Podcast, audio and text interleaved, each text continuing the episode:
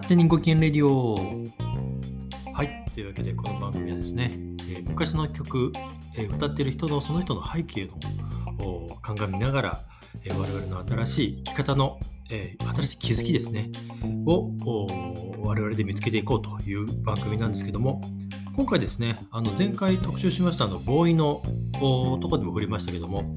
え RC サクションちょっとあのバンド続きなんですけどもまた今回もあの RC サクセションということで、本当あの今の京志郎単体、ボーカルの、えー今の京志郎単体でやりたかったんですけども、またちょっとそちらの方は、えー次回に、えー後ほどといいますか、今回はその RC サクセションの、えー全体像をお捉まえながら、あ我々の新しい生き方の気づきにしていければなと思うんですけども、えーまずはこの RC サクセションなんですけど皆さんどうでしょうかね？お聞き、まあ、聞いたことある方がほとんどだと思うんですけども、えーまあ、キングオブロック、キングオブライブ、もうライブがすごくってですね、もともとこの RC サクセションはフォーク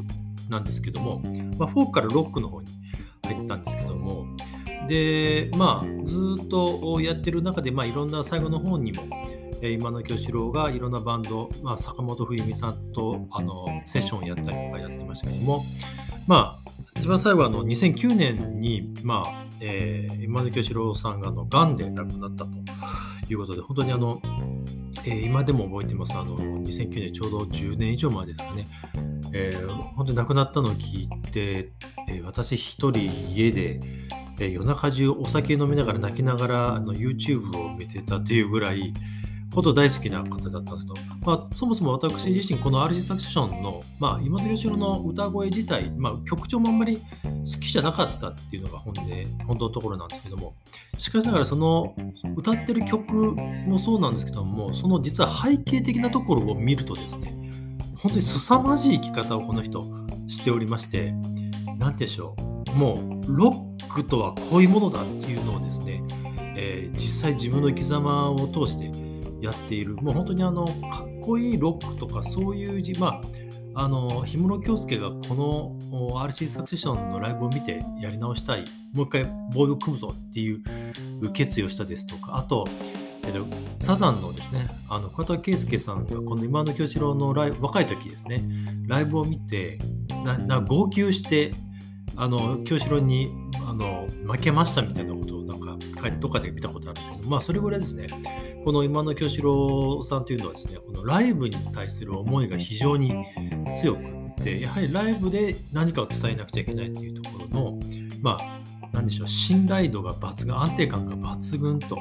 いったところが、まあ、特徴のバンドでありますね。まあ、この RC サクションそもそも、えーなぜその小難しい名前かと言いますと、まあ、高校の時に、まあえー中学校だったあ今の、えー小林ハレン、まあハレン健一さんというんですけども、まあ、3人でザ・クローバーというですね、バンドを組んでおりまして、で、そのザ・クローバーが、まあ、ずっと引き続いて、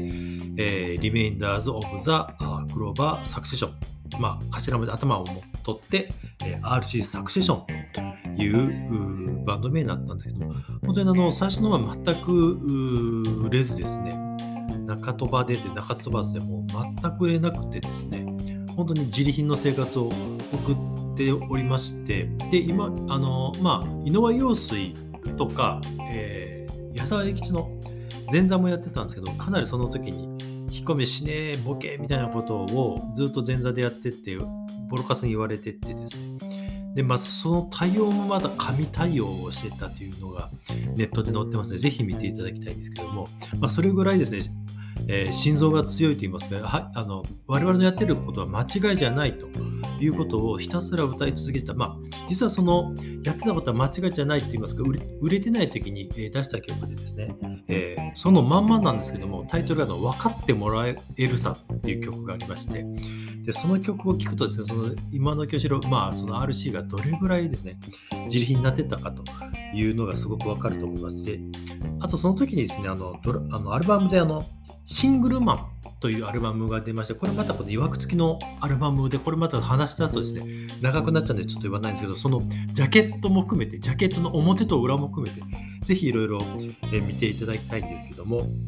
えー、ということでですね、ちょっと時間も押してきましたけども、もっともっと喋りたいんですけど、あの、ダーリンミシンですとか、あと、ドカドカうるさいロックンロールバンドなんかですね、はもう本当に今のこの世の中の世相を映してるなですとかですね、あと、あの、すごくあの、えー、ポップあのポップ調で流れてる、こんなんなっちゃったですとかですね、君が僕を知っている、あ、そう、この君が僕を知っているがですね、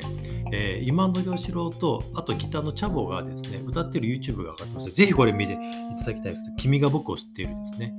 もう、号泣しました。はい。この YouTube をですね、あの、どうですかね、なんかその、原っぱみたいなところで歌ってるんですね、2人。いや号泣しましたねというところですね。えー、時間も押してきましたけども、全然やはり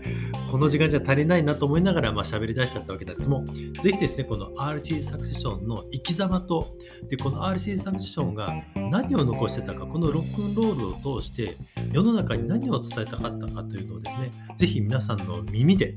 聞いていただいて、これからの、え、皆さんの生き様に、えー、ぜひ、えー、目標といいますか、あまあ、ポイントとして注目いただければ幸いでございます。